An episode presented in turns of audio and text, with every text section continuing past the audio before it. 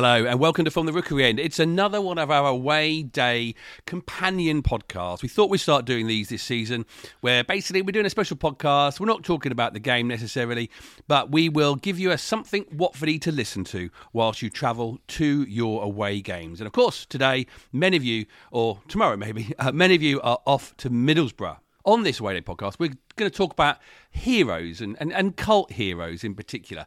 And I'm joined by two of my heroes. Firstly, Mr. Colin Mace.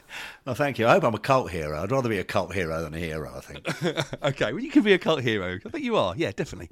Uh, and of course, Mr. Michael Parkin. I'll tell you who really are heroes. I was thinking about this today as I idly looked up the mileage from Watford to, to Middlesbrough. It's, it's a real long way. Mm. And I love that Watford fans and football fans go to these away games without even thinking about that. It, the fact that it's it's miles and miles and miles away, cost a fortune, logistically challenging, it just doesn't cross people's minds. So, I, so this is dedicated to all the away fans. They're they're my heroes of the uh, of the moment. I just I, I love that about us. I love that about football fans. Yeah, of course. Um, Colin, you're going to Burnley in a couple of weeks, and uh, you did the ultimate uh, away day uh, fan thing, where you went all the way to Burnley and didn't see a game of football uh, yeah. a few years ago, thanks to a, a certain virus. That, yes, um, of course, impeded us over a couple of years. So we're, uh, but you're going to make that trip uh, on Valentine's Day, which is another sort of heroic thing for uh, Watford fans to do. To some I've been of them married maybe... for nearly thirty years. Valentine's Day doesn't really get through the front door. so we're going to talk about. Uh, uh, we're going to basically the Mason podcast. We're going to put together an eleven, a cult eleven, because we had a quite a discussion about trying to pick this team, and I guarantee you, you will disagree with this team. Um, but please remember, this is all just for fun. Mike, we talked about cult heroes, but for you, heroes generally, how have they changed for you? I know you've talked a lot about John McClelland and, and Tony Coton being your heroes when we first started coming to Watford in the mid 80s. How, how do you look at these players? How, how's that changed from when you were bright eyed uh, in the mid 80s? I think the word hero it still remains the same, and I, and I think the first genuine hero I, I had was Tony Coton. And the reason he was my hero is because he was literally protecting Watford. He was protecting the Watford goal there in front of my, however old I was, eight, nine, ten year old eyes. He was the one. He was the last line of defence, stopping my beloved Watford from from conceding a goal. So he was my, you know, in the truest sense of the word, defender of my love. And I think that made him a, a hero. Um, and and I think as as time's gone on, heroes stay the same. You view them slightly different, obviously, yeah. as you as you get a little bit older. But I think it's about how you conduct yourself um, in relation to Watford Football Club, because my love for Watford Football Club hasn't diminished or changed or altered in any way since I was that that wide-eyed little kid. Um, whereas now I'm just a wide-waisted um, man. It's it's still the same. I still love the club, and I still have that that that emotional unbreakable bond with it, and it's how people represent that club. What are they willing to do for it when they step over that that white line? Do they represent themselves and the club in the best possible light? Do they give absolutely everything? Is it really visible? Um, that, so that, in terms of a hero, I think that's what it is for me. Someone willing, so evidently willing, to get to put it all on the line for the, for the badge and the club that I love. Because for me, I think a lot of my heroes, I always think them when I was a child, they were heroes. Now they're my favourite player. Um, and I have I have many favourite players, and they, they do change um, depending on who's currently at the club. But Colin, did you find that a lot of your heroes are more attacking players, or, or do you have like Michael there have a bit of a defensive favouritism? I think it's a really interesting question that because I, I, think that uh, for me the difference between a hero and what we would call a cult hero is that heroes are universally loved by all Watford fans. You, you, would struggle to find a Watford fan that didn't think Tony Coton was a hero. But no, I don't think that. Uh, I don't think that, it, that, that I really discern between whether they're between the posts or whether they're in the back line or whether they're in the midfield or up front. I mean, when I was a kid, obviously, I watched Duncan Welbourne. Uh, Stewart Scullion was just like and uh, it made my eyes kind of like I had stars in my eyes when it, when I watched him play. But the one player that really stuck out for me is partly because I met him when I was really really young, and you know how talkative I am. I went to meet Terry Garbett, who scored the equaliser in the semi-final in 1970 against Chelsea at White Hart Lane. For those of you old enough to remember, and we were one all at half time, and then it all went wrong after that. But I went to meet Terry Garbett, and I was about nine maybe or 10 and i was a very very chatty kid my poor mother. Um, but uh, so she took me along to a shoe shop on watford high street where he was kind of available to be met. It's a weird thing that happened back then. So in full kit a bit like i can imagine the, the boys of uh, girls of today i was in full kit socks uh, trainers you know, plimsolls basically, shorts, shirt. I went along to meet Terry Garbett, who was somebody that I really revered as a player. And I walked into the into the. My mum took me into the into the shoe shop, and I had been babbling about this literally for like days. Like, I'm going to meet Terry Garbett, Mum. I'm so excited, I can't sleep. When are we going to get up? What time are we leaving? Uh, anyway, we get to the shop and we walk in, and there he is and he's kind of pretending to work in this shoe shop. He's not like sitting in a chair. But so my mum walks up and goes, "Oh, this is my son Colin. He's a big fan of yours, Mr. Garbett." Um, and he says, "Oh, hello there, Colin." Absolute silence. And he says, and "He says, I see you've got your full kit on then." Silence. oh no! anyway, this went on for about three minutes, and then I just sort of nodded, and he shook my hand, and then we turned around and walked out. And my God, I wept and wept and wept, not at having met him, but because I had been completely frozen and unable to speak. And I think that sums up for me what a hero is. But yeah, in that period when I was really little, you know, Welbourne Eddy, Scullion, Endean, Garbett. There were lots of players that I, because I was young, you know, and you, you see them differently then. You don't Yeah, really know how good they are. 100%. You don't know how good they are as footballers, but something about them makes you, you know, makes you kind of worship them in some way. As you get older, of course, you one's a bit more discerning about who your heroes are. But yeah, as a kid, those were those were mine. And that's a really important factor we had to keep in mind. You know, not just picking people that were our heroes. They had to have something special about them, something that made them unique. I think in, in all the discussions that we had about picking this team, the sort of the values that we had, they had to have, yeah, they had to have done something interesting at the club, something memorable, maybe, even if it was just one bright thing in the middle of naffness. They had a, a quirk was good, some somewhat endearing to us, hopefully they were they were just ours, and they maybe did nothing after Watford at least. Um, and of course, the the man who is always good with definitions uh, is Mr. Adam Hurrey uh, from the uh, the Football Cliches podcast. Um, he's of course co-host with our friend and our, our co co-host uh, of this here podcast, uh, Mr. David Cameron Walker, uh, and you get that wherever you get your, your podcast from. And, and he gave us quite a while ago actually. He gave us this definition of cult heroism. cult heroism in football is kind of deliberately and conveniently slippery concept. You have to think of it in terms of like a Venn diagram, you, and you need to fit it into at least one of these following circles. None of them actually involve being consistently good at football, though. The first one is kind of like a superhuman work ethic, kind of this innocent application to your trade that the, the average punter kind of will really appreciate. That's that's pretty basic. The second one is kind of a mid-range violent tendencies. It's not enough to make you a complete scumbag. It's just enough to to to make you look like you're really fighting for the cause. So just general low-level dark arts. Third one is maverick flashes of exotic talent, uh, a, a typical kind of foreign import who plays well for a bit, gets cold, and then leaves. That's enough for cult heroism these days.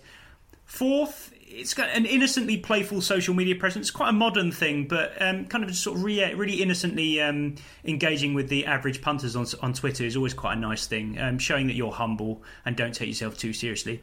Finally, if you simply score precisely once against your club's most bitter rivals, that's usually enough. But if you do go on to score 200 more, then your cult heroism gets taken away because you're just too good. So I hope that solves the equation for you.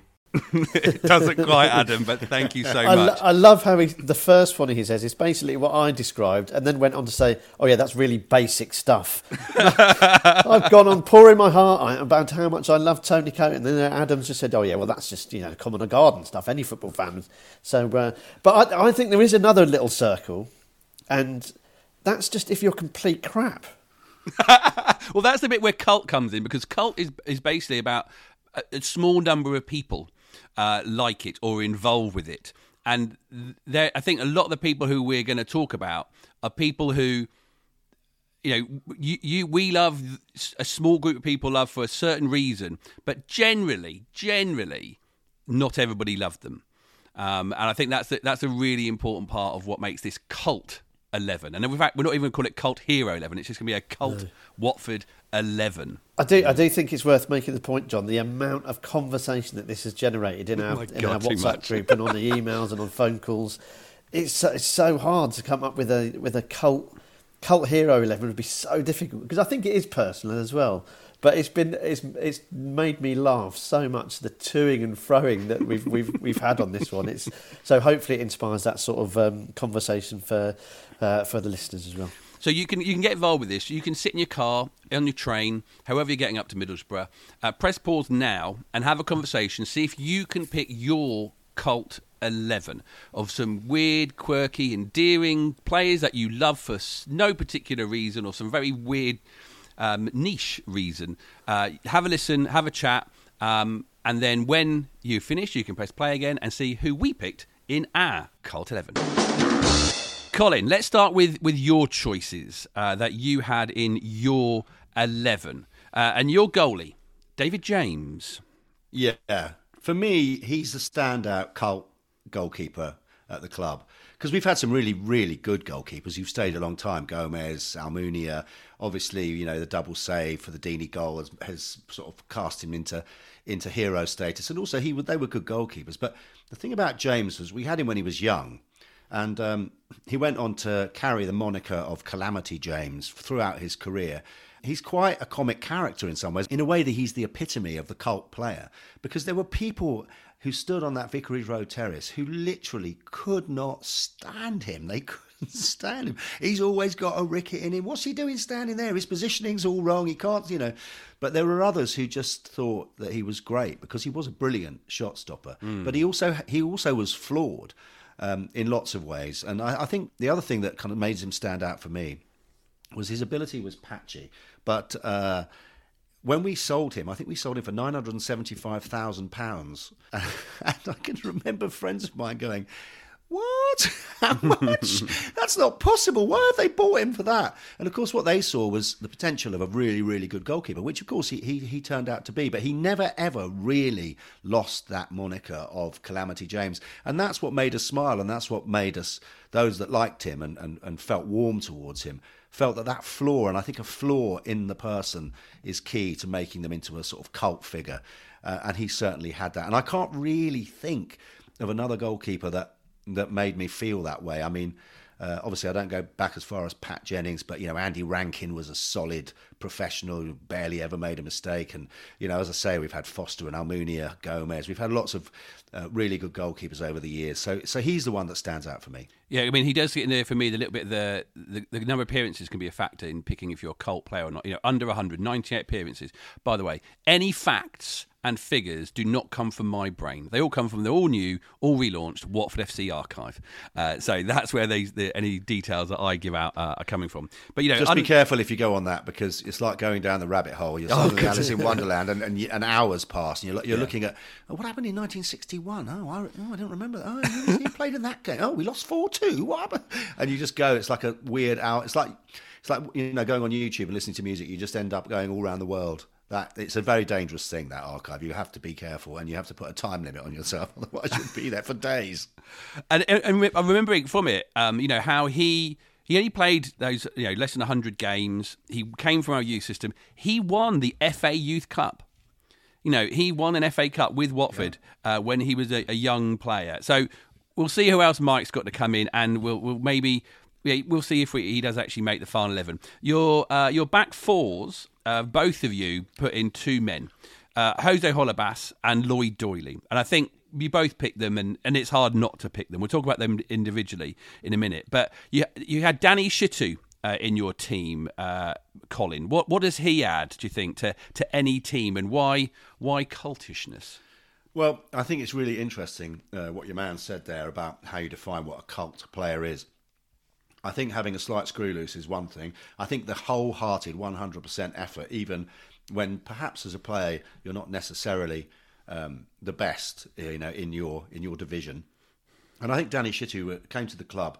Uh, things were were pretty difficult. I think when he came, if I remember rightly, and he showed that complete wholehearted effort. But he also he also had a sort of borderline borderline. Um, he put in a few. Let's put in a few strong tackles. Let's put yeah, it that way. Uh, we loved um, him. We loved him. Yeah, and he was very pacey. We sometimes closed our eyes, put our hands over our eyes when you saw him hurtling across the pitch. and, and the same for another gentleman in that back four as well. Uh, we'll come to talk about him in a minute, but um, yeah. So I think I think uh, Danny should have just stood out for me as one of those players that you you were so pleased he was in the team, even though you thought, well, he's not that cultured. You know, he's he, he's a bit of a you know he's a, he makes mistakes he gives up fouls at times he gets bookings but you know we just loved his wholeheartedness. And and it was at a time if my memory serves me correctly where we were struggling we didn't have much of a budget we weren't bringing in you know quality cultured players like we've seen over the past few weeks. And uh, and so you know the, the one's I was drawn to him he was a big roughhouse sort of player who got stuck in and, that, and that's why I think he's a cult figure you also put in Robert Page, but now you're you're you're doubting yourself a little bit, aren't well, you? Well, the thing about Robert Page, and I hate to say this, and he was our captain for ages, but again, mm. captain at a time when things were so difficult. I think we were the first club in the league to have 50 academy players appear for the first team when we were in the championship, and maybe those two seasons in League One as well. And and people said, "Oh, isn't it great Watford use their academy so much?" And it was like, "Yeah, that's because the only, the only players we can pick because we were losing players and coaches, and we were having a really difficult time, and we were bringing lots and lots of players in." Uh, and Page was our captain during uh, a period of that, and again, I think he he wasn't necessarily the best centre half that we've ever seen, but again, he had that wholehearted quality, the up and at him, the leadership. But he made mistakes, and uh, sometimes he had bad days. But uh, so I, I, was struggling really to think of another cult centre half because normally centre halves are quite solid. I think if I was to put one in, if if we're allowed to have a current player, mm. and I, I, guess that that's not that's not, not allowed, not necessarily. No, but if but I think that of the of the current squad, I would think that Kabasele has the potential to become a cult figure. I know he's played a lot for us and he's been here too long, but again, there's a kind of comedic aspect to Kabasele. Some people just shake their heads when they see him, and, and he makes you know he you remember he fell over against Bournemouth and they went on and scored and Capoue came along and tapped him on the head and went, you know, stand up, what you doing falling over. He he has that slightly uh, comedic aspect to his game, although I think he's a very fine player and he's been in the Belgian squad, so he can't be that bad. But um, he's been a great servant as well, so maybe that rules him out of having cult status. But uh, he's also has that other thing, which is he has a kind of fun social media presence. He's you know he's he's done stuff on Twitter and Instagram that which we'll all remember. And uh, so yeah, I think he's got potential. But I was I did struggle a bit. So uh, yeah, Robert Page maybe I'm not sure. That was the one I came up with. I can maybe there's some people in car saying Robert Page, you sure? Um, that one, but that's that, that comes from you as well, there, Colin. Um, Mike, let, us finish off this. Let's make this picture. I, I, do like the idea of Danny Shittu. You wanted to put in Jay Demerit, who was one of the, the men who sat next to him, uh, stood next to him, uh, and also Colin Foster. Why Colin mm. Foster? Mm. So Colin Colin Foster was an early example for me of someone coming in and improving the team straight away. Watford were really struggling that season. He came in. We were really facing relegation in the in the face, and he came in. And all of a sudden, everything felt a little bit better. He was sort of commanding. He just shored things up. He looked dominating. He was he was big and tall, wasn't he? And it was just a real early example of like Watford making a signing and him doing what he was supposed to do, which is immediately immediately improve the team, but but immediately improve the team when it was desperately required. So I, whenever I see a picture of Colin Foster, I always sort of see him as a bit of a saviour. I sort of connect him with that, with with getting us out of the out of the brown stuff, and it just felt like ah, oh, this is this is my club doing the right thing, bringing in a sensible player, and then that player doing the doing what he's supposed to do and, and turning in some some decent performances. So I think he he just knight in shining armour is probably pushing it a little bit, but, but but I've got I've got such fond memories of him and. Yeah. It, just it's, it's, such a fraught time to be a Watford supporter. The trapdoor was creaking open. We were teetering precariously over it, but uh, sort of Colin Foster sort of seemed to add that I mean, this is all with the benefit of hindsight. There's yeah. definite revisionism here because those games that he played in were still absolute carnage. Well, yeah, I mean, he was around. He, he turned up in 1994, around for three seasons. But you know, they, I think we finished. He says, looking at the Watford archive, 19th, 7th, uh, and then finally, the last season, uh, he when he left, we were 23rd and we got relegated. There you know, you go. the the 90s were not a, a, a, great thing, and he did, like you said, you called him a knight in shining armour. He did in armour. He did shine. I think that is a very good reason. So I I, I know he, you know JJ from the USA He what, has- what an amazing story, though, Jay was, and, and a very Wa- Watfordy story as well. Sort of, he, he almost like Dick Whittington, wasn't it? Slung his boots over his over his shoulder, made the journey uh, over to the UK, got his trial as non-league, and Watford picked him up. And as you mentioned, Johnny ends up scoring in the Millennium Stadium to take Watford to the to the Premier League. It's such a it's such a Watford-esque fairy tale, and and the way he has acquitted himself, a in the in the shirt, but but b since he's a, he's a cool guy, isn't he? Sort of loves the Packers. He's always sort of coming up with um, entrepreneurial ideas. He's obviously got a social conscience and all that sort of stuff. So it's just there's just loads about him. But the the, the most important thing was just that Watfordy story, that the way he sort of hooked into. He was almost sort of Watford made flesh. You know, the the, the plucky upstart went for it, believed in himself. And, and delivered on it, and I, I just love that about it. I also think I also think that's an important factor as well in that what happens afterwards because uh, Jay Demerit has, has you know still wears a Watford shirt, still comes to games occasionally, and is is a Watford fan in Oh, his sure. post footballing career, and that that also keeps that love going. You know that he has football running through his veins, rather than somebody who just comes, uh, does something sort of incredible for a while, and then just sort of disappears. This this guy has has definitely got Watford in his in his blood, and I think that that definitely speaks in his favour. As a cult, though, Colin, or just an amazing guy? a cult. Yeah, I think he, I can hear in Mike's uh, voice that he considers him a, a cult hero. Whether he's really a cult, I don't think anybody really thinks he wasn't great for us. So I think there is a factor where it's got to be a player that some people think, well, I don't know what, why are you going on about him? He's not that good, you know. Um, and and when we come to certain players uh, in this team later on, we'll, we'll certainly find that kind of conflict amongst the Watford supporting fan base. People who say, I don't understand why you've got his name on the back of your shirt. He's useless, or oh, I don't like him, his attitude, whatever it is. You know, it's got to, he's got to divide opinion. I think. I like Jay Demerit, and I think he, he he probably deserves a spot.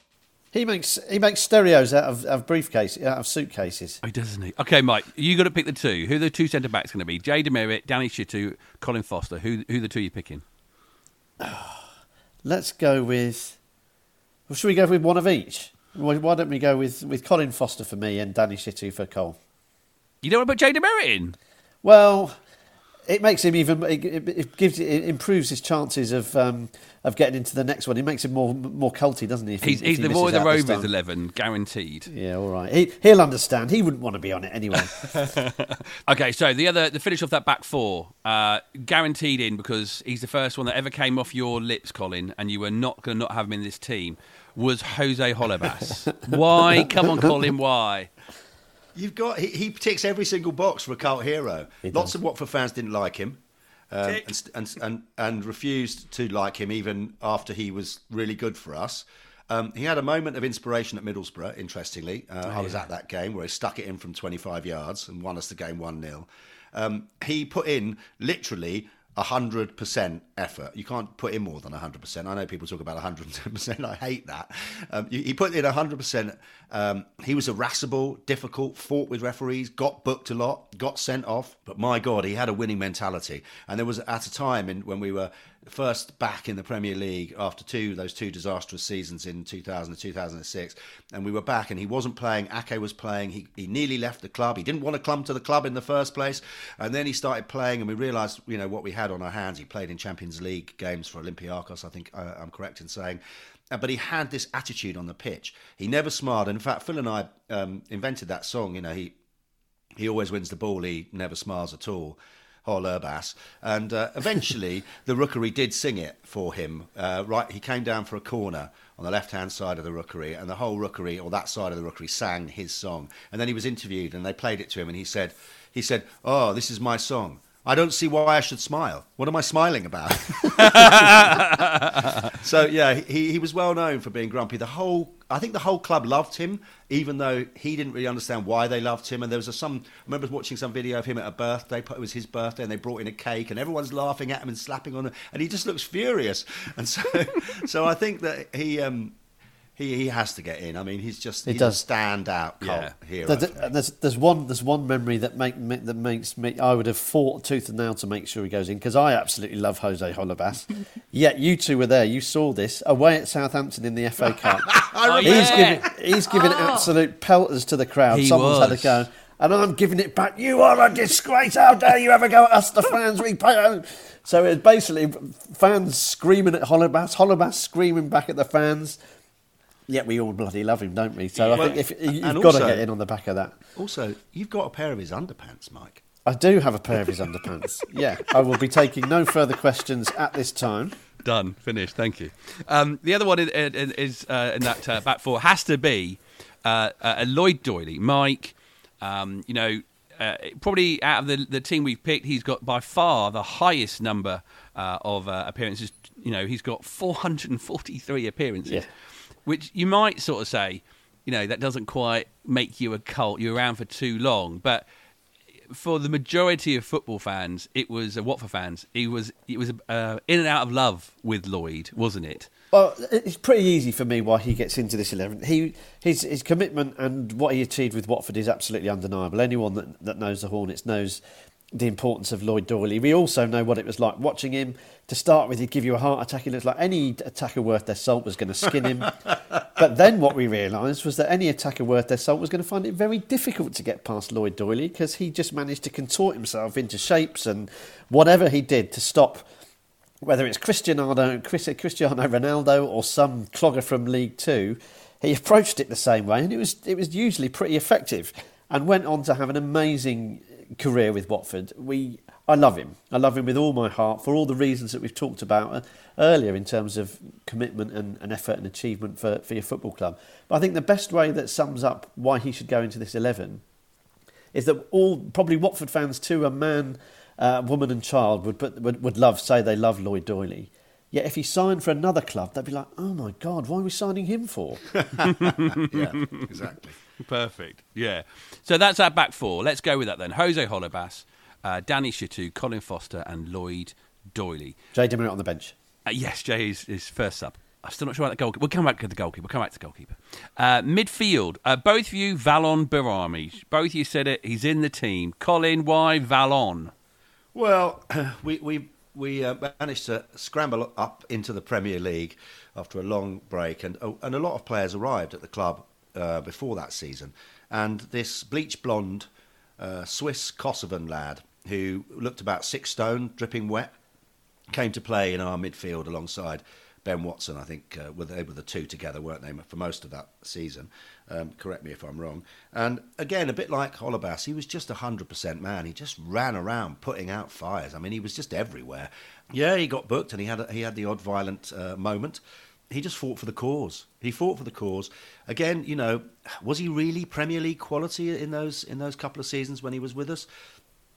Um, it, it's hard to say because you know the football changes so quickly, and we look at what Premier League quality is now compared to what it was in 2015. It's probably a, a bit different, but we didn't care.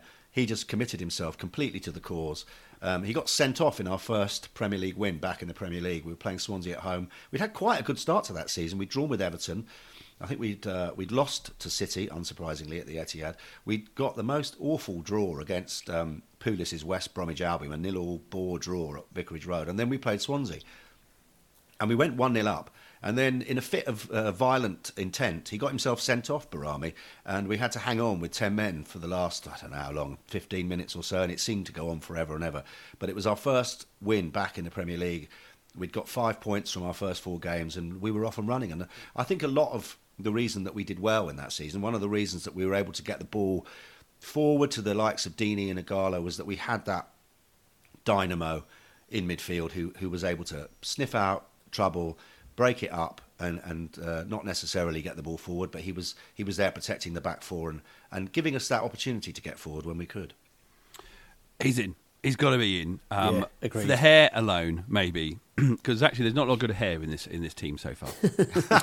um, the the other two we, we, you, in our discussion, we said Nigel Callaghan came in mainly for his off field uh, and sort of what happened after his career. I think at Watford, Steve Palmer, of course. He met his achievement of wearing every single number uh, in a season of uh, shirt number in a season. Richard Johnson. Mainly, I think that's got to be down to the fact that we used to shout "shoot" every time he got the ball, even if he was just outside his own penalty box. but the one we're going to stick in, Mike, is, is Brian Talbot from the Yeah.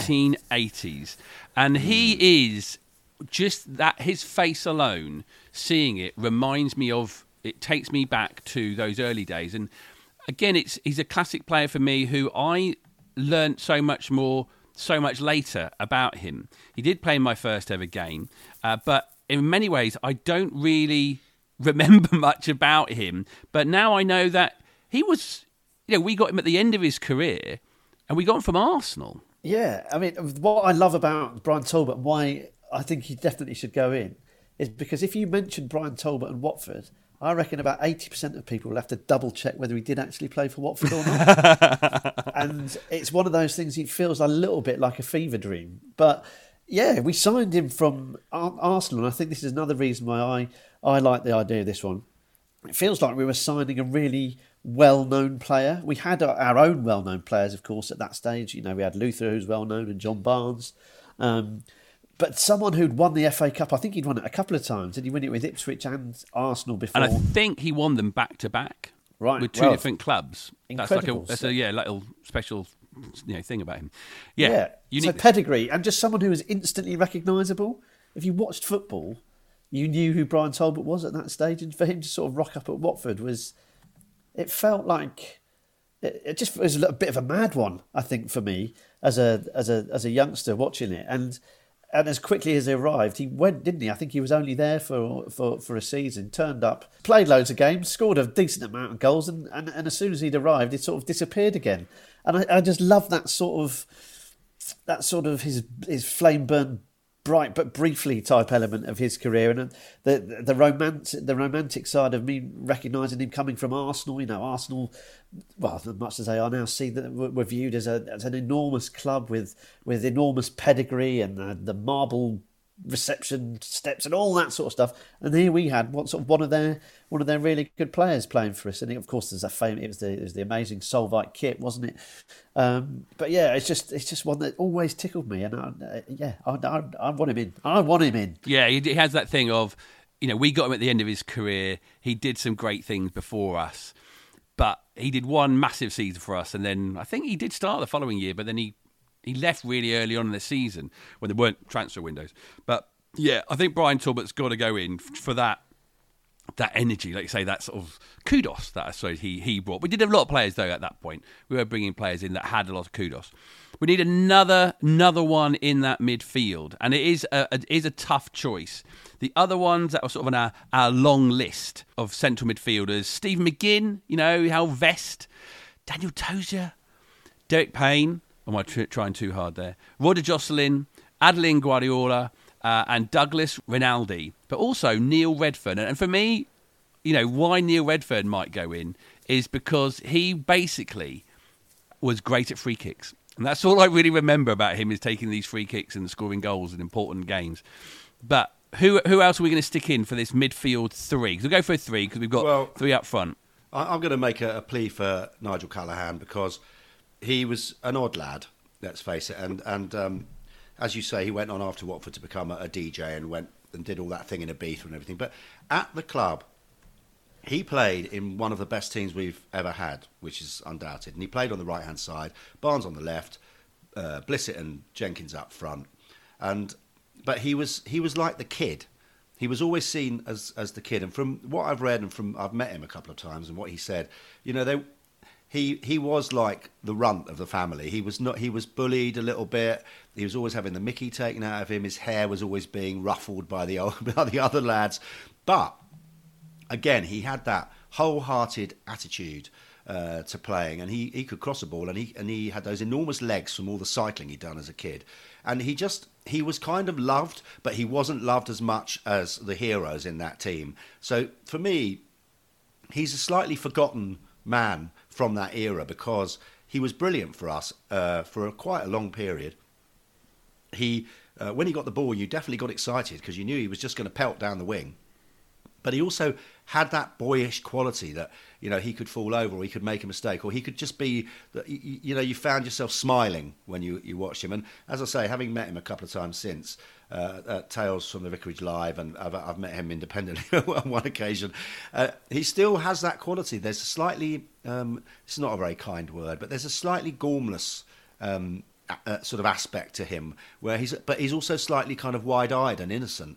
I personally really uh, love him and I, I, I do think that he was a great servant he did amazing things and people talk about barnes and blissett and jenkins and they talk about those players johnston and even though he was only there like a few minutes and, and people have slightly forgotten about Cally and yet Cally was really loved by lots and lots and lots of watford fans for what he did you convinced me colin Yeah, Nigel's in the team. Me yeah, too. Nigel is in the team.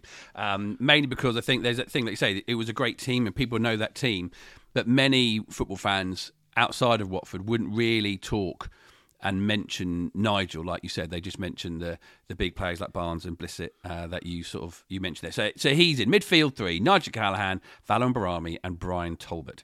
Now up front, we have got quite a weird sort of bunch of choices. Now let's go yours, Colin. First of all, and you said Barry en- Endean. Now that's a name I know from a very long time ago, but that sort of makes you think: Does that make him a cult? In the same way, could I see uh, a young boy now, or even a twenty-year-old, and say Nigel Callaghan? They'd go, "Who?" But if I said Barnes and Blissett, they'd go, "Yeah, I know them. I've seen that. I, you know, I've watched videos and all the rest of it." He's someone I know, so that feels like he, he can't be a cult. Why would you want to put Barry Endean in? Well, for one thing, he's the only Watford football player that I know for certain has someone named after him. Because um, my mate, who I sit with in the rookery from time to time, and we go to Sahib's and talk football and other things, uh, is called Barry Higgs, and um, his dad is a season. I thought you were going to say his name was Endean for a minute. I thought, okay, that's taking it a bit. and Barry was named after Barry Endean. So he was obviously born within within a, quite an. Uh, he wasn't called Stuart, you know. He wasn't called Terry or Duncan or uh, or Keith. He was called Barry, and there's a reason for that. And the thing about Barry Endean, and uh, you know, I barely, I was young, so it's very hard for me to remember exactly. And I've, I've watched him on YouTube and stuff. But again, he had that um, sort of never say die attitude. He scored a wonderful header against Liverpool in the quarter final of the Cup in 1970. I think it, I think that's the right game.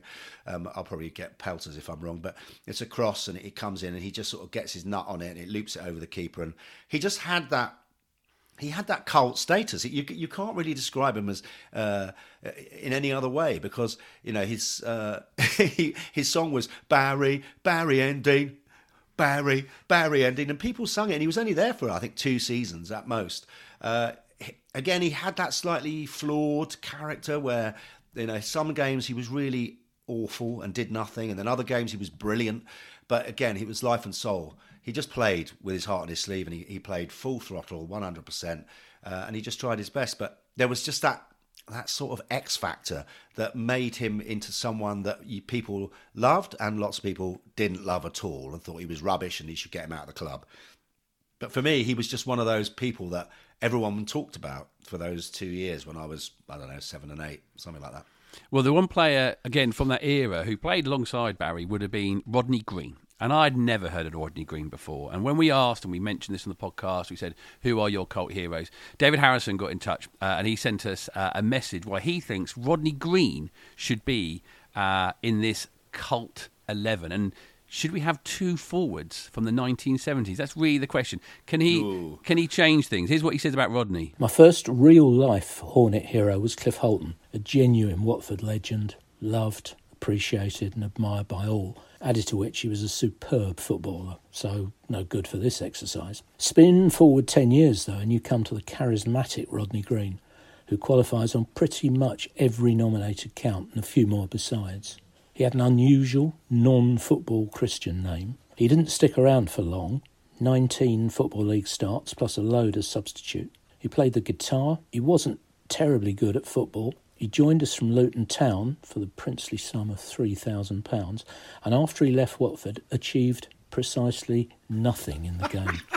but he was the first horn with a potentially exploitable brand of his own, the woolly green gloves he wore, whatever the weather and he somehow earned a little song almost as soon as he arrived. He's up, he's down, He's in the Rose and Crown, Rodney Green, Rodney Green, which may even have given a clue as to one of his alleged interests outside the game. Added to which, his arrival on the pitch was always greeted with a plaintive cry of Rodney, Rodney, which the rookery nicked from QPR, where Marsh was very much the star turn. Our Rodney was ridiculously cool before that was even a thing, but as he left the Vic in 1970, only those aged 60 odd will have any idea who I'm on about. For a glimpse of Rodney, though, go to YouTube, search for Ken Furphy's Watford Team Talk for Manchester United 1969. That's Rodney, sitting in the back row, directly behind Barry Endean. At one stage, listening to Furphy, Rodney appears to have nodded off, while there's a distinct suggestion of cigarette smoke billowing around his head. In summary, he was a big, clumsy, old fashioned centre forward who didn't stay long at any of his many clubs. But at Watford, he developed a glorious knack of coming off the bench and making things happen, even when he wasn't directly involved. And whenever he scored, Watford won, so that helped. But the Rookery loved Rodney. We all love Rodney. You'd have loved Rodney. A proper terrace cult hero. What I love about that, what an amazing evocative description of him. I love, do love Rodney Green now, having heard that. but isn't it interesting? He he used the word which perhaps we were uh, maybe a little bit nervous about using about these players. He said he was cool, and I think that does play into Yeah. who you think is a hero or who who has a bit of cult status, doesn't it? It's so being cool is whether we'll admit it to ourselves or not. We do, we still do think, oh, he looks cool like that. I like the way he dresses, walks, talks, what he's listening to, and to, yeah, I just I, I'm smitten with Rodney Green. yeah, he definitely goes in. He's got to go in. Okay, he's Partly in there. for the fact that he's a rarity and not many people will know about him, and it'll, it'll Yeah. of course, people will look him up and, and, and, and sort of look into him and stuff. sure. And, and I think that's a really good thing. And it was such a beautiful description of a player he has to go in. Um, the other one, you, the other two you, you, you put on your list ori- originally, uh, Colin, was Devon White and Gerry Armstrong. Now, why Devon? Why has he got that cult quality? Well, Devon sounds a bit like Rodney Green, although I don't think he's found himself in the Rose and Crown too often, and I'm pretty sure he didn't smoke cigarettes. But he was one of those big lumps up front, and uh, golly, I mean, he could be a three, and then occasionally he could be an eight. But again, he had that thing, uh, and I think he was quite cool, Devon. I mean, he's a big lad. Um, and he uh, and he got around. He got around on the pitch okay, but his ability was, was questionable. But then he had he had games where he just could he, he couldn't help but score, if you like. And I think again that inspired a certain type of love. Again, we weren't really doing that well when he was playing for us. Not like when we had Paul Furlong and Bruce Dyer. You know, he, he was our go-to number nine, and and you know we we knew that we were limited and that he was limited, but somehow that thing of going up for every high ball, you know, trying to protect the ball, running around, wholehearted, 100% effort. Um, I was sitting in the Vicarage Road in those days um, before the family stand and the away fans were there, and you know we we used to sort of call him towards us, you know, to you know to try and get him to, to sort of suck the ball into the net, and uh, he just inspired that kind of affection, maybe not love, but he definitely inspired that affection for his wholehearted effort. He was a kind of Mister Watford. In that, I had a bit of a I had a bit of a Terry Garbutt moment with um, with Devon White. Actually, Cole, me and my brother Andy, we for some reason we ended up with um, tickets for the players' lounge at when Watford played away at Northampton. Good lord. And I th- I'm pretty sure this was the game. I'd have to double check that he was playing, but it was a game where we ended up in the in the players' lounge. I'm pretty sure it's at Sixfields, Northampton. And me and my brother was like, "Oh, there's there's Big Dev. Let's go and let's go and speak to him." So we sort of tried to play it cool. We said, "Oh, uh, right, Devon, enjoy that." And he went, "Not really." Walked off. so then we were left there going, "Oh, right, okay." Um, Well, you weren't wearing your full See, kit that- and you weren't nine see, years old, either- Mike. That's, why. That's that. That's either rude or just incredibly cool. Who knows? yeah, yeah. Let's go with the latter, shall we? Let's go with the latter. And I think that's why. I think Devon should go in. But the, but the other one you want to put in, Colin, uh, was, of course, Gerry Armstrong. Uh, Oh, a man who's Gerry. very well known. Did some big things at Watford. He was part of the promotion team. He was the star, maybe. He was one of the stars around that point. Yeah, he scored But- in the World Cup when he was a and Watford scored in the World Cup. He was one of our players for the World Cup 11 we did a couple of weeks ago. But also, you know, he scored the first goal in the top division. It doesn't sound like a cult. Well, the thing about um, the thing about Gerry was that if you took a tape measure and put it around his middle, I think you'd have been quite surprised at the number you came up with. So there was a slightly rotund element to him, which I think made him feel a bit like it could have been you. Like he he was that bloke that just came off the terraces. He goes, "Oh, I've got some boots with me, so come on then." So there was a slight sniff of the non-league player about him in terms of his, which is really unfair to say that because he was a really good footballer, but he just had that element of looking like every man. He didn't look like an Adonis, like a footballing god. He looked like your mate who played football for you know uh, Harrow and Wealdstone, but he'd somehow elevated himself to be this player, playing in a World Cup, scoring a goal, playing at Watford in the First Division, and but he never really had that kind of slick uh, status, and he was you know he, he he didn't really he didn't really look like a footballer, I guess, and of course he was hugely loved. Uh, wasn't there for that long. I don't know how many appearances uh, he had, but um, maybe you're right. Maybe he was. Maybe his career was just a little bit. Uh, well, you know, maybe he was just too prominent, too, too loved, possibly. But um, I, I think there's definitely he's definitely got a shout to get in that cult eleven because again, unlike you know Blissett uh, or Deeney, you know, who are genuine Watford heroes, Watford legends, I don't think Armstrong is that. Uh, I think he's he's something else, and that's why I've sort of I thought of him when I was thinking about you know sort of a cult eleven. Okay. You, you talk yourself out of that, and I'll go with that a little bit. um, play as you mentioned, Mike. One was Fernando Forestieri. Yeah. Um, one was Heidar Helguson. Yeah. And the other one was Iwan Roberts. Yeah. Now, I've got another one as well. oh, go on then. That Dominic Foley, because he's he's one of these players that I don't, this is probably just me. I'm just probably what I'm doing is, is highlighting my absolute lack of footballing expertise and inability to pick a decent player. But for some reason, I got it into my head that Dom Foley came from Wolves initially on loan, and then I think we signed him permanently. I felt like we saw him play, and it's like, well, he's not that good, but Graham Taylor wants him, so he's going to come good. Um, I'm really looking forward to when he catches fire, and. Uh, yeah, still waiting for Dom Foley to catch fire. But I quite like that. I like that sort of that sense of unfulfilled promise and that sort of slight whiff of, of disappointment, but not being disappointed enough to actually be annoyed with him or dislike him.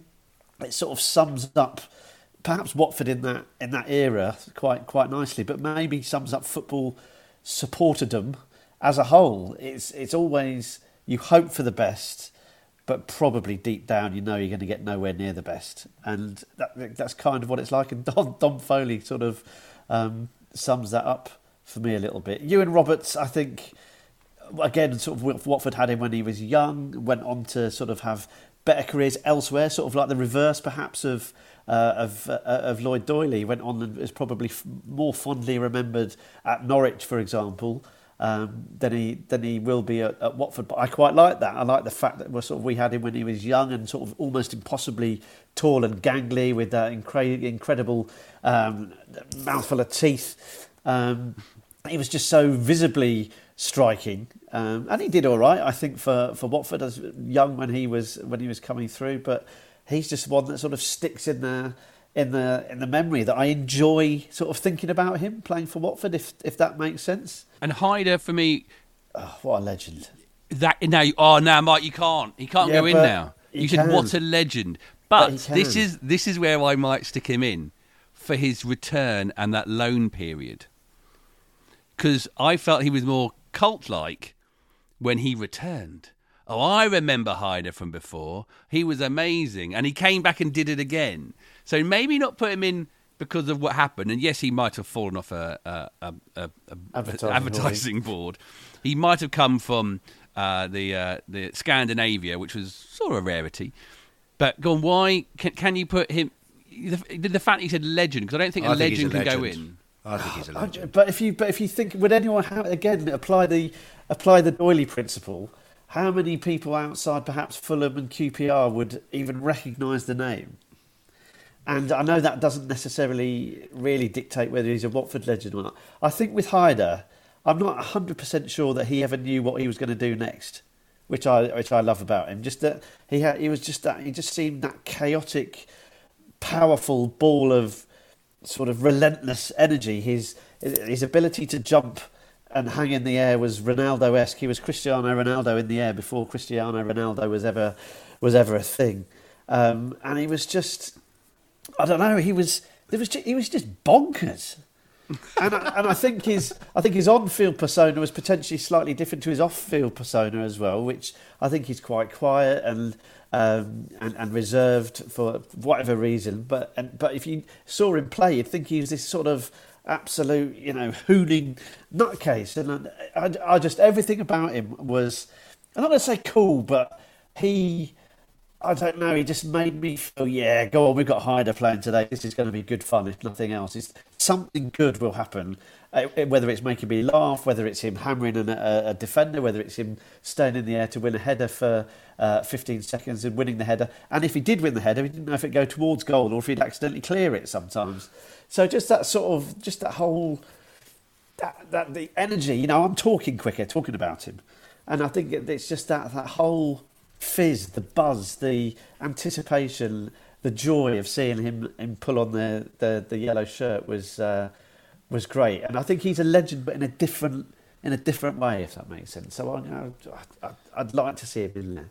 Well, we'll see. We it's definitely pretty got convincing. Pretty convincing argument. He he is, but Rodney Green's going in. Other players we thought about. Now I thought about Dave Bamber because you know he played for such a short amount of time, and maybe it was again my very innocent you know, eight-year-old self watching Watford play. He scored goals, but he he was literally around. I think twenty games, a few months. He came in, he scored some goals. We sold him again for a load of money, and I sort of quite like that quality. He did have a great '80s mullet, and the other really great connection he has now is that he is father-in-law to one Daniel Bachmann. So does that give him a cult enough thing to beat Heidar? That's Colin? just weird. I think. Okay, that's just weird. Well, cult is weird, isn't you it? Can't I marry think, a- I think we. I think we've got to have a conversation about Forestieri because. Okay, go on then, Cole. I, I didn't like him at all.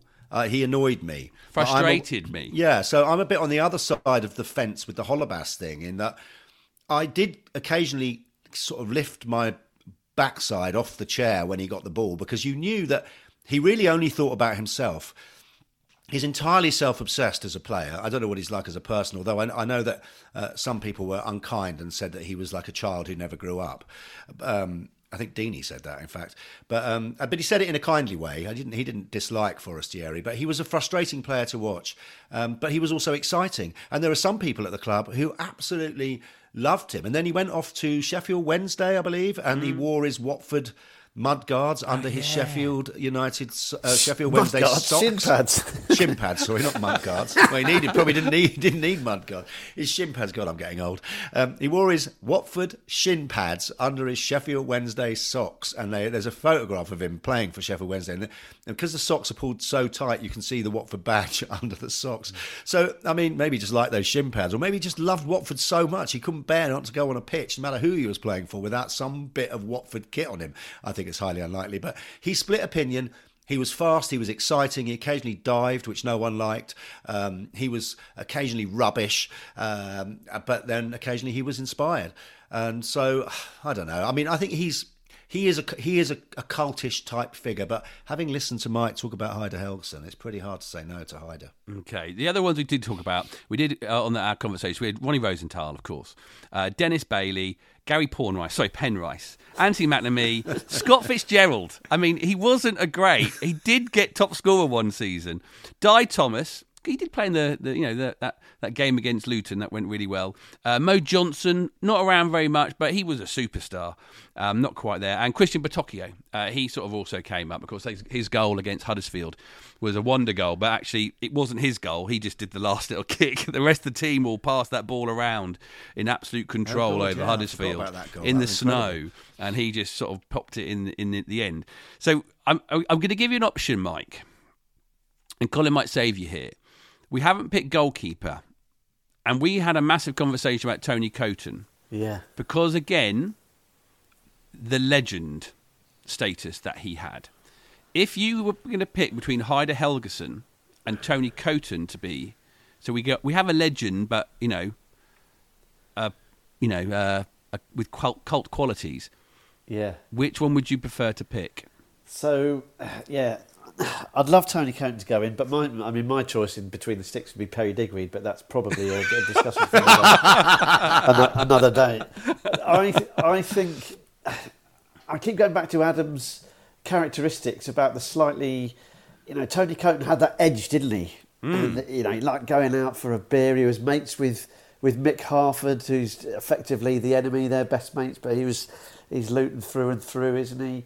Had the whole sort of England story about why he never he never managed to play for England, despite being patently one of the best keepers in the country for a, a sustained period. So there's loads of sort of peripheral stuff about Tony Coton I absolutely adore and go back to the, the hero status and, and the way I viewed him as a as a youngster. But I think potentially Tony Coton is elevated above this side. This is no no disrespect to any of the players who have made it in, but I think he he's in a class of his own. I think ab- above uh, above this level. So for me, take a seat, Tone. You've enjoy, enjoy continue to enjoy your retirement. Perry Digweed could go on the bench, and we'll have. I'll I'll I'll take Heidar Helguson and stick him up front if that's all right. Because seeing him in action for Watford again would be uh, would be uh, joyous for me.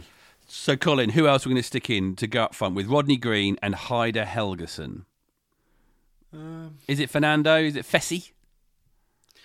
Not for me, but then I then I I didn't like it. I, I used to get really annoyed and, and stand up and yell at him. So I'm on, the, but that doesn't mean he's not a cult player. He's just not Yeah. a cult player for me, which is fine. I think he, he he's got a shout. Devon White? Has he, has he got that? I quality? think White's got to go in. Okay, he's Yeah, in. I think he's in. White's in.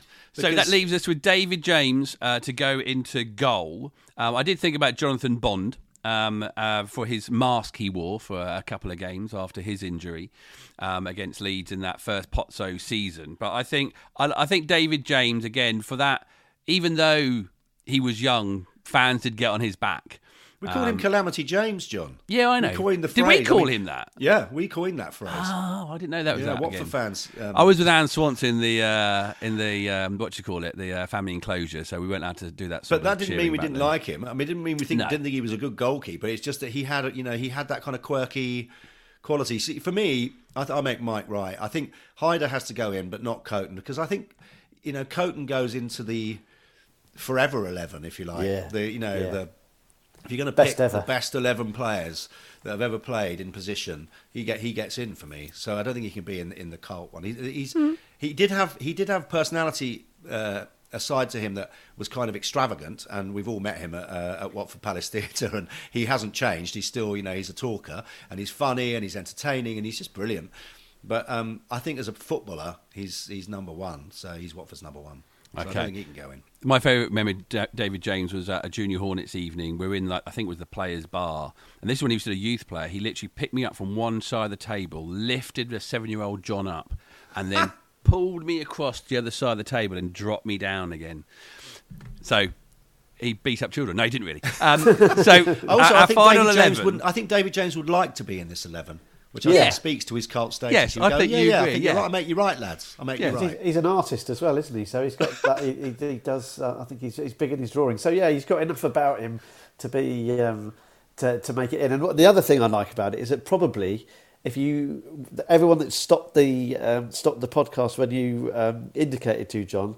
I'd love to know how many people say David James, and I don't reckon there'll be that many, which in itself makes him a bit culty, doesn't it? So if you have got 11 together uh, and you are on the way to Middlesbrough or you're listening to it someday on Friday or Saturday morning, do send them in at social at Watford Podcast on social media. On Instagram, you can find us on Facebook or on uh, on Twitter, and we'll we'll we'll read a few of them out uh, when it comes to the uh, the post Middlesbrough podcast. So David James in goal, Jose Holebas, Danny Shittu, Colin Foster, and Lloyd Doyley in defence. A midfield of Nigel Callaghan, Valon Behrami, and Brian Talbot. And up front, Rodney Green, Devon White, and Heidar Helguson. I'm, I'm, I'm uh, renewing my season ticket for that side. From the Rookery End, a podcast about life following Watford FC. So we like to play a game on these away games, uh, a game of higher or lower, uh, in a game of play your player right.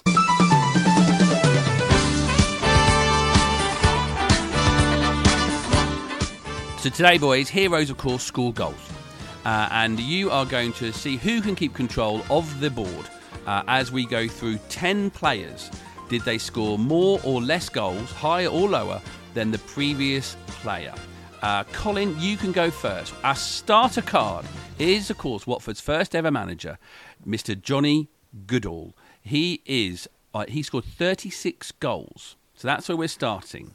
Now, Kenny Jackett, did he score more or less goals than Johnny Goodall?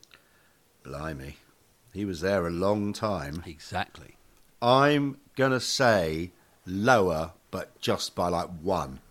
It's by two.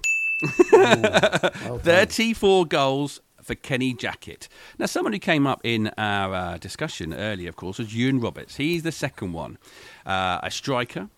Kenny Jackett scored 32. Did you and Robert score more or less than Kenny Jackett? I am going to go for lower, John.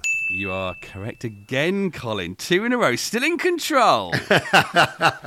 Let's go another 80s man, Steve Terry, him with the headband, uh, because of his soft skin on his forehead. More or less than Iwan Roberts, 12, because John, uh, Steve Terry was a centre back. I think he scored more. I think he scored 14 or 15. He scored 20. Colin is going to go all the way. Mike, you're not going to get a, a- anything. Ikechi Anya is next, number four on the list. Ikechi Anya, Ikechi Anya, m- f- more or less goals than that's uh, than Steve Terry's 20. 20 is quite a lot of goals, I have to say.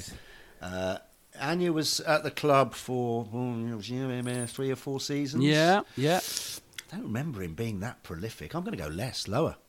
correct. Nine. Good God.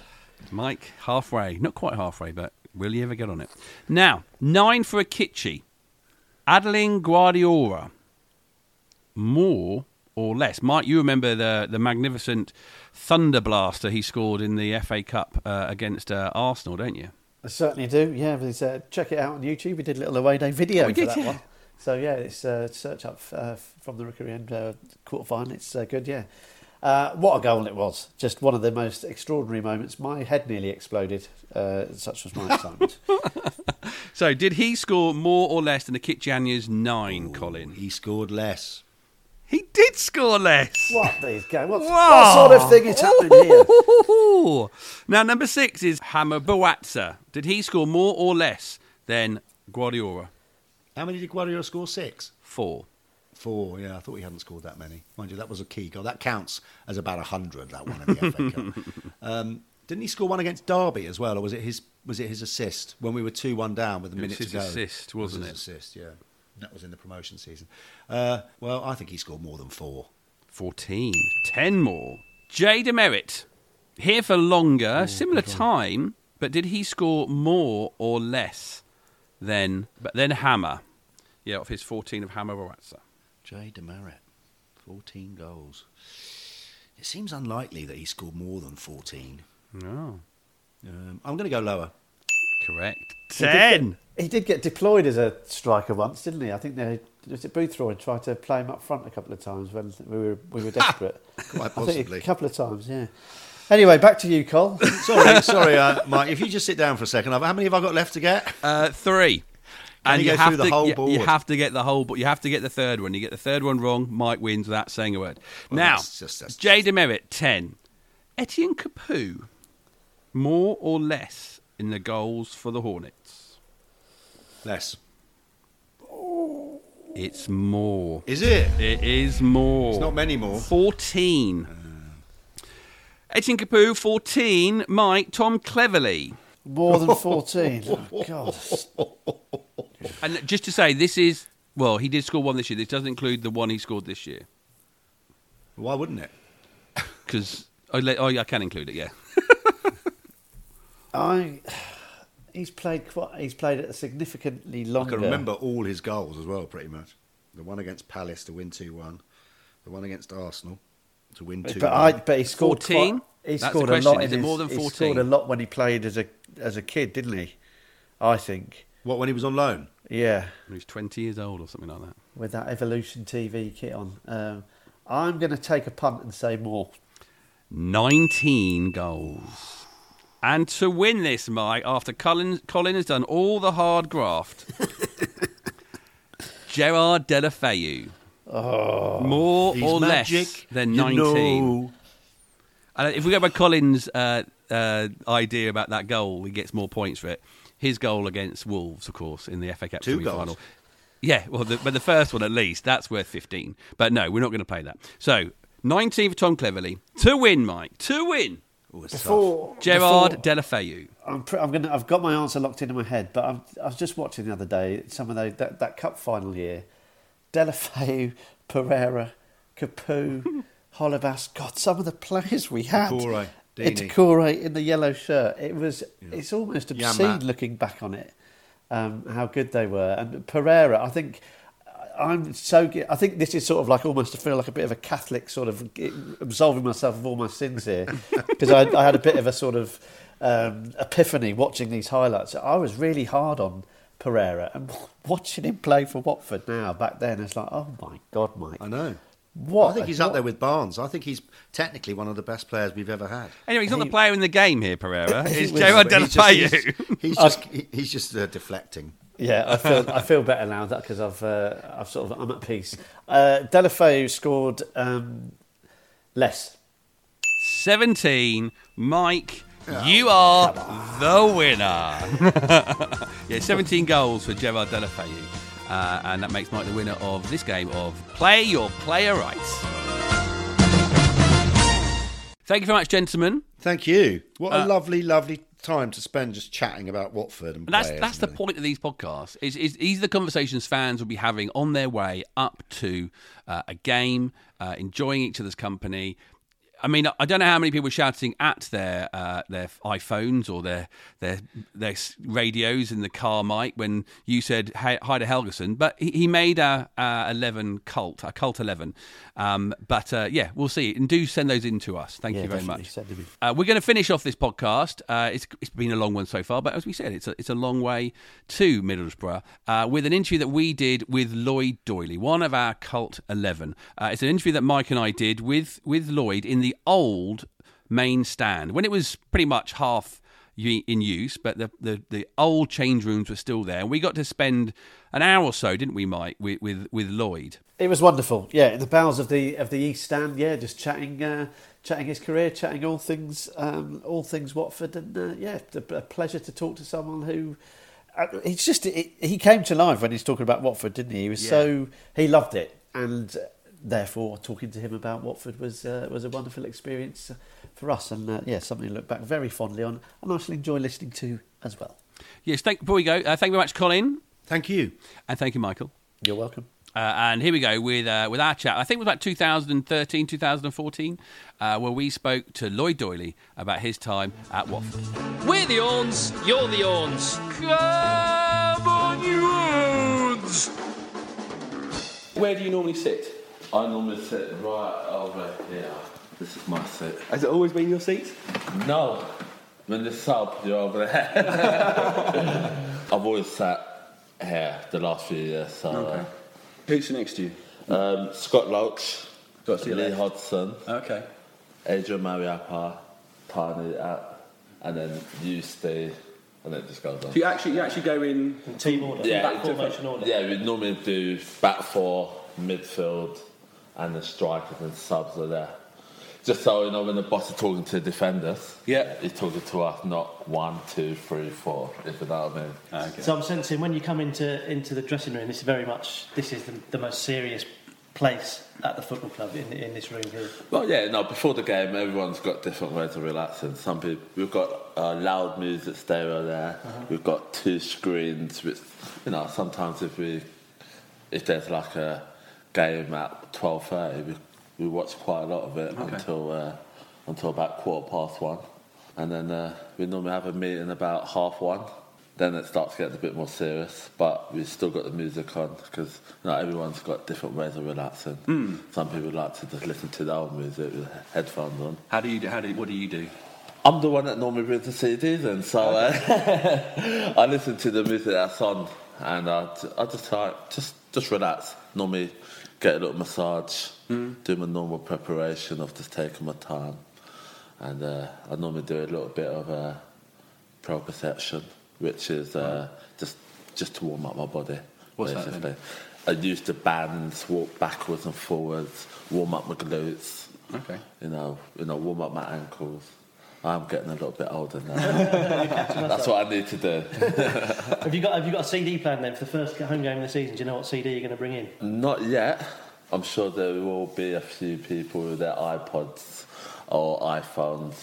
Is it, is it new music or is it, are, they, are they classic hits? It's normally new, to be honest. Whatever's big at a time, we normally put it all on a CD or on our iPod and just play it. Some people will like to listen to, you know, Arctic Monkeys or a bit of indie music, a bit of rock music, but mostly it is like high tempo music, like funky house or, Yeah.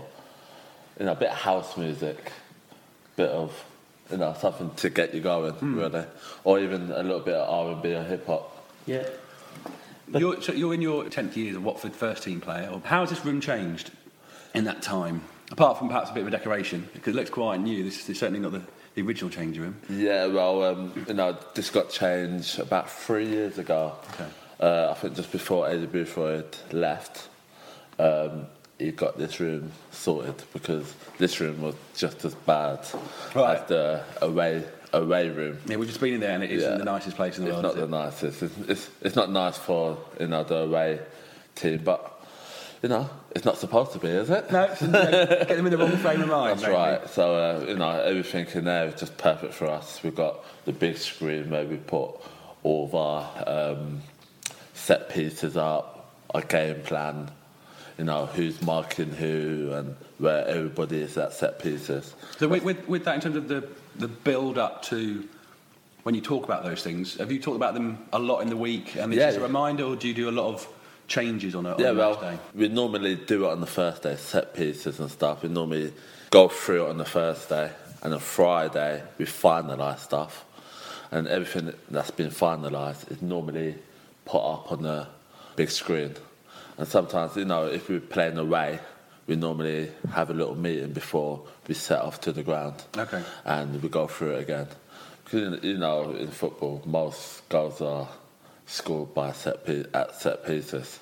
So we was quite good at that last year. We scored quite a lot and uh, we defended quite well. So uh, I'm sure, I'm sure the boss is going to continue that.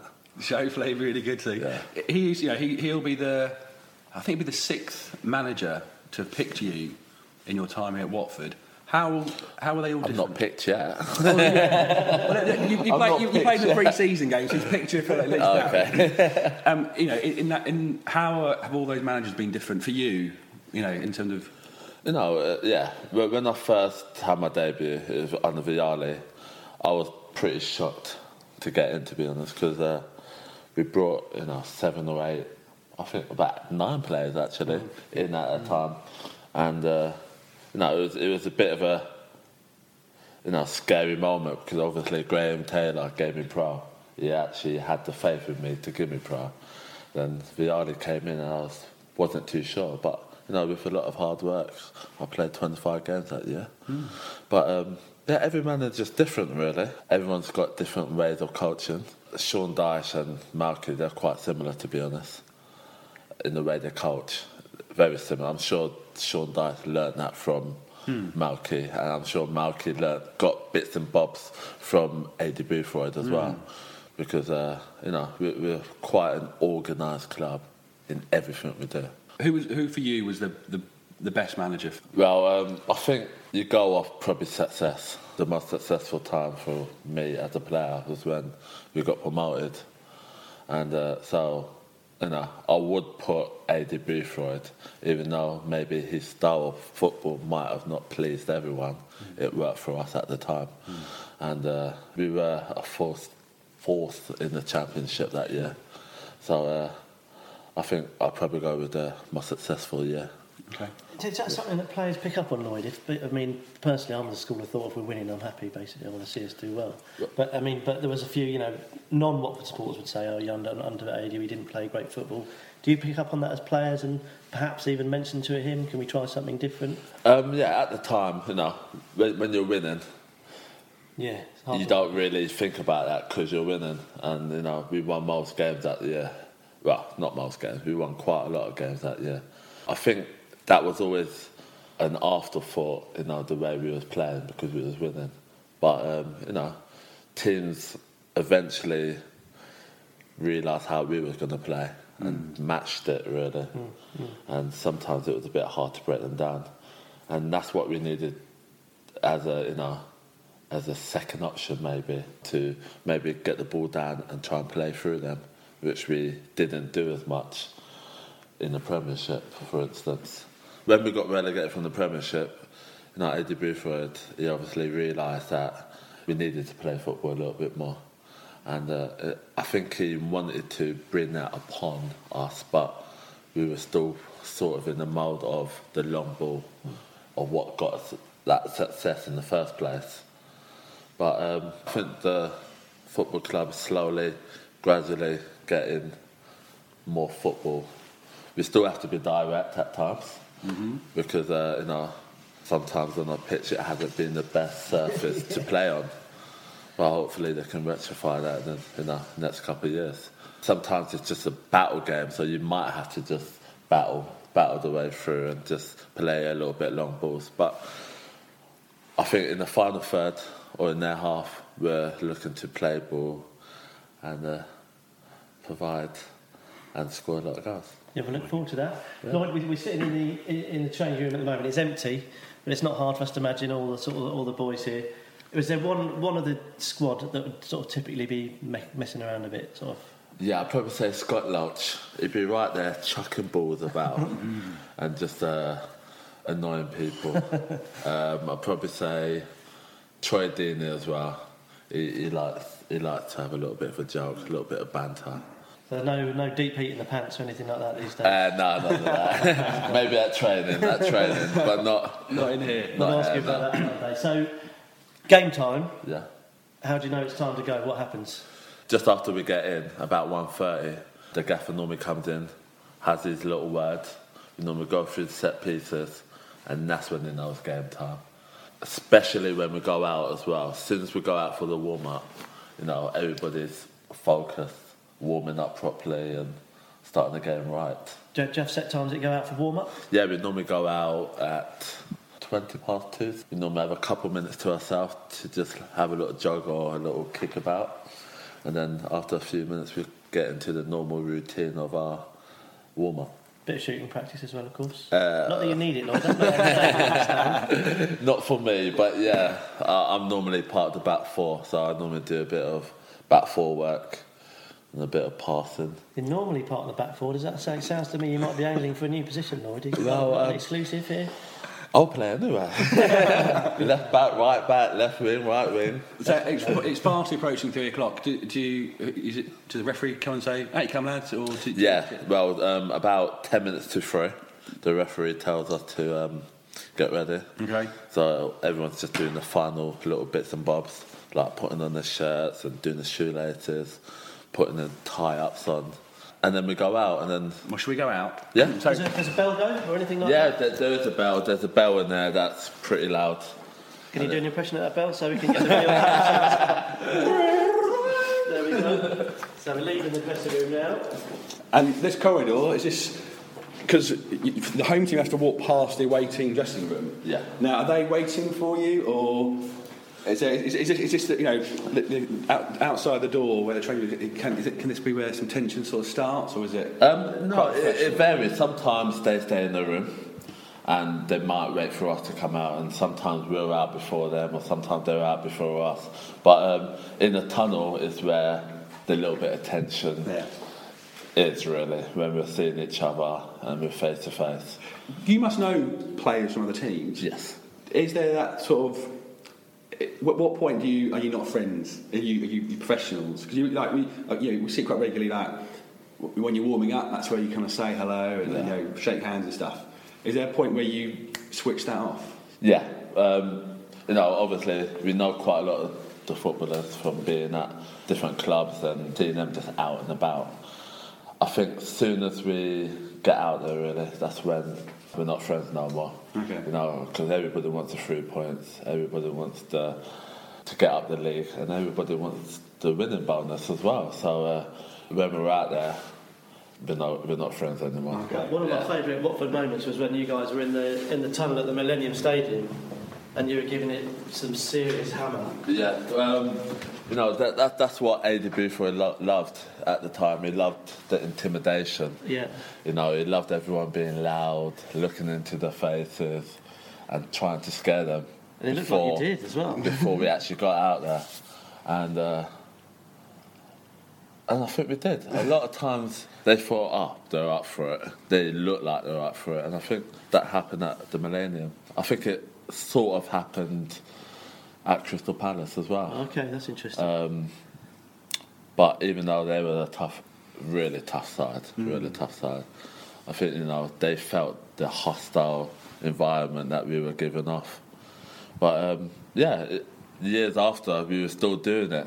We used to have Danny Shittu in here. He's a big lad, and if he's shouting, you know to move out of the way or you know to take notice. So um, you know we, we did intimidate a lot of teams. I thought. It's good. Now we're stood in the tunnel under the Welcome to Vicarage Road Stadium sign.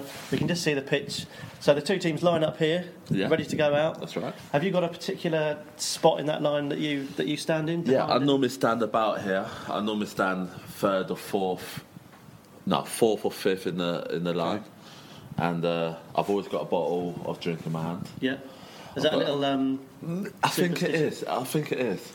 I'm not that superstitious, but I've always got a bottle of drink in my hand, and as I go out, I throw it onto the pitch, Little to the lad. side of the pitch, good lad. To, to, for le- later on or just to get rid of it? Mm, just to get rid of it, and it's just something that I've always done. Okay. Is it almost like a little switch? So sort of you carry it and you throw it and you're like, right, Yeah, yeah, we're ready to go. yeah. Let's go. But you're not superstitious, no? I'm not, not really. But it, that sounds like I. It does a bit, yeah. that is one thing that I always do. Okay. So Z Car strikes up the famous music. Yeah. And we start walking out. So we'll, we'll pretend Yeah. Z Cars is playing and we walk out, and you can see and hear the crowd really at this stage as we walk out into the uh, into the arena. How, how does it feel, Lloyd? Can you explain what it's like when you come out and hear that noise and see the crowd? We normally quite often have a packed free stands here, so uh, all the families are straight ahead of us. So we're always waving and obviously giving everyone a clap. We need to ro- walk straight across the pitch, and then uh, it's when we get the full atmosphere. Does it? How does it? Does it still feel exciting? Is there nerves? Is Yeah, there- oh, there's always nerves. There's always nerves. Um, I'm sure. Uh, for me personally, um, my nerves is me going to toilet every five minutes. uh, that might be because I drink a lot of water. Yeah. But it could be I just go to toilet every five minutes. I think that's my nerves. So I if you want to ask what's it. in that bottle you chuck on the pitch. Uh, is, there a, is there a particular game that stands out when you've walked out and you've heard the crowd and you thought this is going to be a, a big night, a special night? Is there any particular games you can remember like that? I always say when we, you know, play the big teams on a Saturday. Um, I can remember a few years back, Sheffield United, and you know, they always bring a good, good bunch of fans. We've always had really good battles against Sheffield United. I love playing like against them. Yeah. And uh, even though we've been turned over a few times, I love playing against them.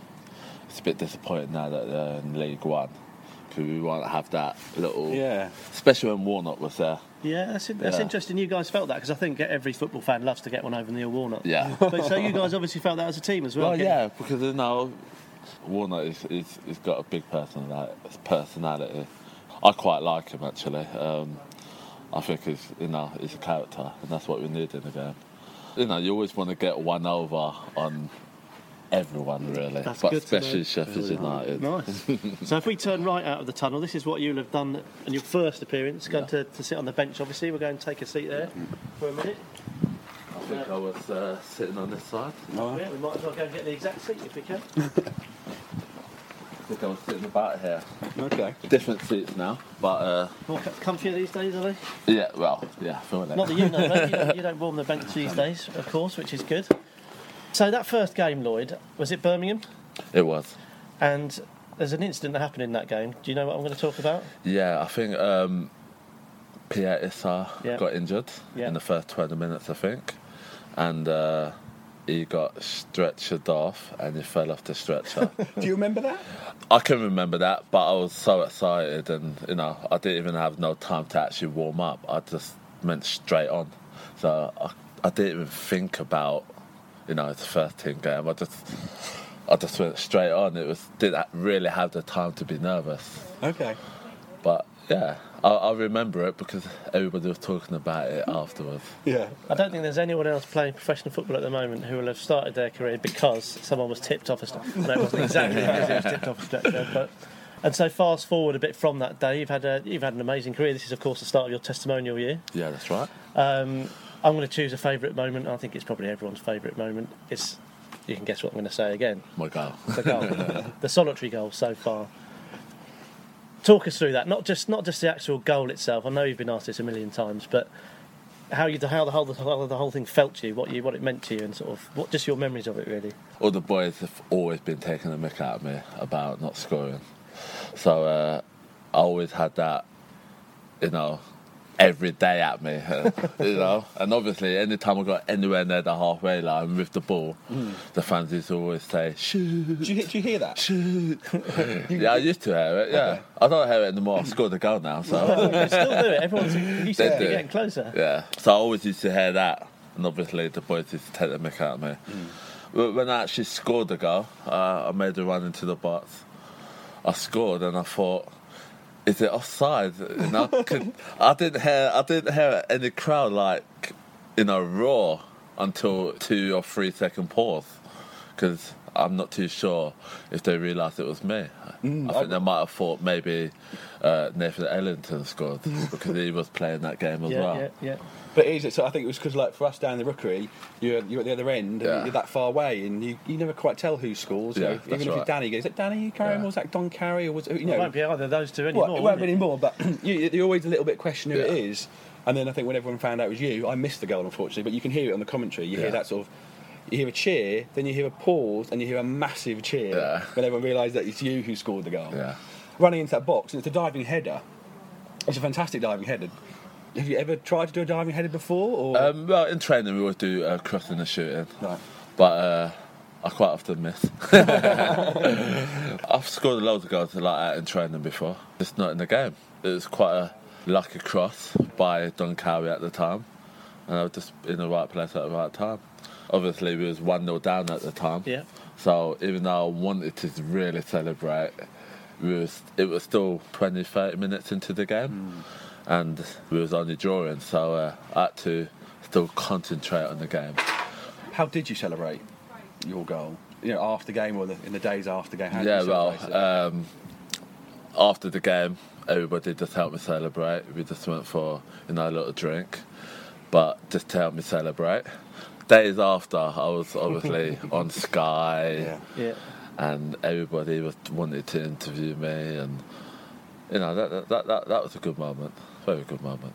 Wicked. So that's a, that's obviously a highlight, and we don't we don't like to dwell on negatives on the podcast, and uh, and you're you're a, you're a positive guy as well. But is there one game in your ten year career at Watford that you'd rather rather forget?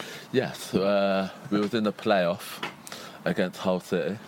I think that season we were at one stage 12 points clear, nine points clear by Christmas, and to be honest, we were cruising. And after Christmas, we took our foot off the pedal, and then we just ended up in the playoffs, and we played Hull City in the semi-final. I think the first game was a big disappointment, but in the second game, I, I was sub, and. Uh, you know, we we went down by a couple goals, and I just felt we gave up, and uh, I just felt I just felt the heart of the team just went, and I thought that that was like one of the worst moments of my career. It, it felt like for watching that was a really hard second half of that season to watch as a supporter because yeah. it just felt it was just gradual sort of as you say the sort of it, Yeah. and we couldn't quite work out what was happening. There's that West Brom And game was- here, wasn't there, when when we lost quite heavily. Yeah, that's right. And uh, there was like eleven games we went without winning a game, but I think we drew about ten of them. Yeah. So uh, I think that kind of like stalled us along on a journey. What do you put that down to, Lloyd? You say you took the, the foot, your foot off the pedal a bit. I'm sure you didn't sort of stop trying as much. But do you think, as a unit, you were you felt more comfortable that you were top of the league and, and the Premiership Maybe was so. within touching distance? Maybe so. Um, I think we probably took a foot off the pedal a little bit, thinking back now. And, uh, you know, we, at the time, uh, January, we got rid of Marlon King as well. He, he wanted to go, and obviously, he wanted to play in the Premiership. And uh, I don't think we really replaced his goals or his influence in the team. Because as a player, you know, he worked really hard and, you know, obviously he scored goals. Yeah. What would you say? what do you prefer in terms of, not in terms of how you feel, but in terms of the footballing challenge? Do you prefer to be struggling, battling at the bottom, or did you prefer being cruising at the top? You always prefer cruising at the top. Okay, just checking. because uh, you just love winning, don't you? when, when, when you're winning, everybody around the train, changing room, ch- training ground, everyone's just more happy. You know, when you talk to fans, everyone's just more happy. You know, even from winning on a Saturday, and then you, you're meeting the fans, and you know, everyone's just happier. But when we go to training uh, after losing on a Saturday, everybody's a little bit more piped down, if you know what I mean. Everyone's a little bit more down Yeah, yeah. even though we don't mean to be, it's just that that's just the way it is. It's natural, I Yeah. guess. You've been here, as you keep mentioning, you've been here a long time, which is a good thing. We're, we're delighted you've been here for so long. I'm sure, I hope you are as well. Has there ever been a time where you've been close to leaving? Has there been other clubs coming in and sniffing around? Well, um, at one stage, uh, QPR came in for me. Mm-hmm. Um, I didn't really have any intentions of going because they at the time they were bottom of the league and we were top of the, of the Yeah, league. That's yeah. when we were, you know, going back up, trying to Yeah. get into the Premiership. And there was a couple of seasons ago when Brendan came in. He came in and said, you know, you're, you're not my type of player. I respect you. Uh, you know, I hope you, you know, try and find a club. But um, after six or seven games with him not playing me, he put me in, and uh, I played against Chelsea. Even though we lost, I played pretty well. And then for the next 15 games after that, I played. And then he gave me a new contract, which is good on him. Some managers could have been a bit stubborn and think I'm not playing him because I told him that he wasn't good enough, basically. But um, he, he played me and proved him wrong. Is that one of the most rewarding things? I think uh, listening to you talk there, that sort of almost makes me feel proud. Yeah. You know, on your behalf, that you've sort of proved someone wrong, and then to come back and, I mean, you haven't, you, you can't have missed many games since then, since then, have you? No, no, I haven't. Um, last season I played 47 games, and no, no, last season I played 40 game. The season before that, I played 47. So uh, I played most games. I would have missed seven or eight games in the last two years, which is very pleasing. But yeah, you know, you always want to prove people wrong. Like last year, we we, we got tipped to get relegated. Yeah. Everyone was saying that we were going to finish 23rd, 24th. And uh, when we went into the first game against Norwich, we had the confidence in us that we was we wasn't going to get relegated, and obviously we proved that through uh, most of last season. How about this year? New new faces? Well, yeah, What, a, lot more, a lot more new faces. Yeah, we've got five new faces. I'm sure we're going to still be tipped to be down at the bottom, but that's that's that's something that we need to that that pushes us on. That you know gives us that little bit of edge, and everybody's going to expect us to lose most games, but we're going to be the surprise package, and uh, we've got some good players in there to replace the players that who we've lost. It would have been good to keep them, but we brought some good players in, and it's time for the youngsters to step up. One quick last question, I think, and then we'll, we'll probably let you get on. We've, uh, we've kept you for ages, but in your time here, you, you mentioned we've, we've lost a couple of influential players, Danny obviously. But who's the best player you've played with in a Watford shirt, and who's the best player you played against? Best player player I played against, I thought, when we was in the Premiership, I thought Saha that year. I think he scored 25 goals that season for Man U. He was awesome, and uh, I'd probably say the best partnership I played against was uh, I was playing centre half at the time. It was probably Rooney and Larsson. They were awesome. We lost 4 0 that day. and I scored that own goal. They were awesome. Arteta as well, at the time, he just came to Everton. Couldn't get anywhere near him. He, he had that little special, you know, special, Zing. yeah, about him. What, what, what players you played? You know, your your players I played with. I thought someone like Marlon King, he was just ruthless. He always wanted to win. When he didn't score, he was disappointed in himself. And he had that ruthlessness just to like win, even in training. And or score or you know, or shoot on target. I thought he was quality. Um, technically that's a hard one. That's a hard one. Um, I don't know. I don't know. What players when you were younger, when you, were your first year, who, who were the Watford players that you kind of looked up to when you were you know, Um, junior and, and Yeah, well, age? I always looked up to at the time. I was, I was coming to quite a lot of Watford games. Darren Bazeley is pretty good. Even like Paul Robinson, he's only a few years older than me, but he was in the first team from pretty young.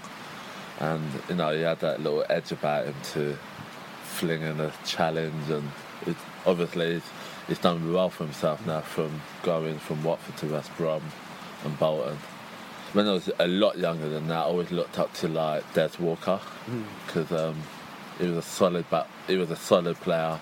No one ever got past him. You'll never beat Des Walker. That's right. yeah, and uh, you know, obviously he played for England, so he's one of the best centre halves around. Good. Well, Lloyd, as the rain thrashes down on an empty Vicarage Road, hopefully the sun will shine on Watford's season and, and your testimonial season. We hope that's a real success, and I know people listening to the podcast will be excited to hear about stuff that's going on. Yeah. Um, and there'll be lots of chances to see you out and about and getting involved in lots of exciting stuff. So, Lloyd, thank you ever so much for your time. Good luck for the season, and we'll see you soon. Thank you. From the Rookery End, a podcast about life following Watford FC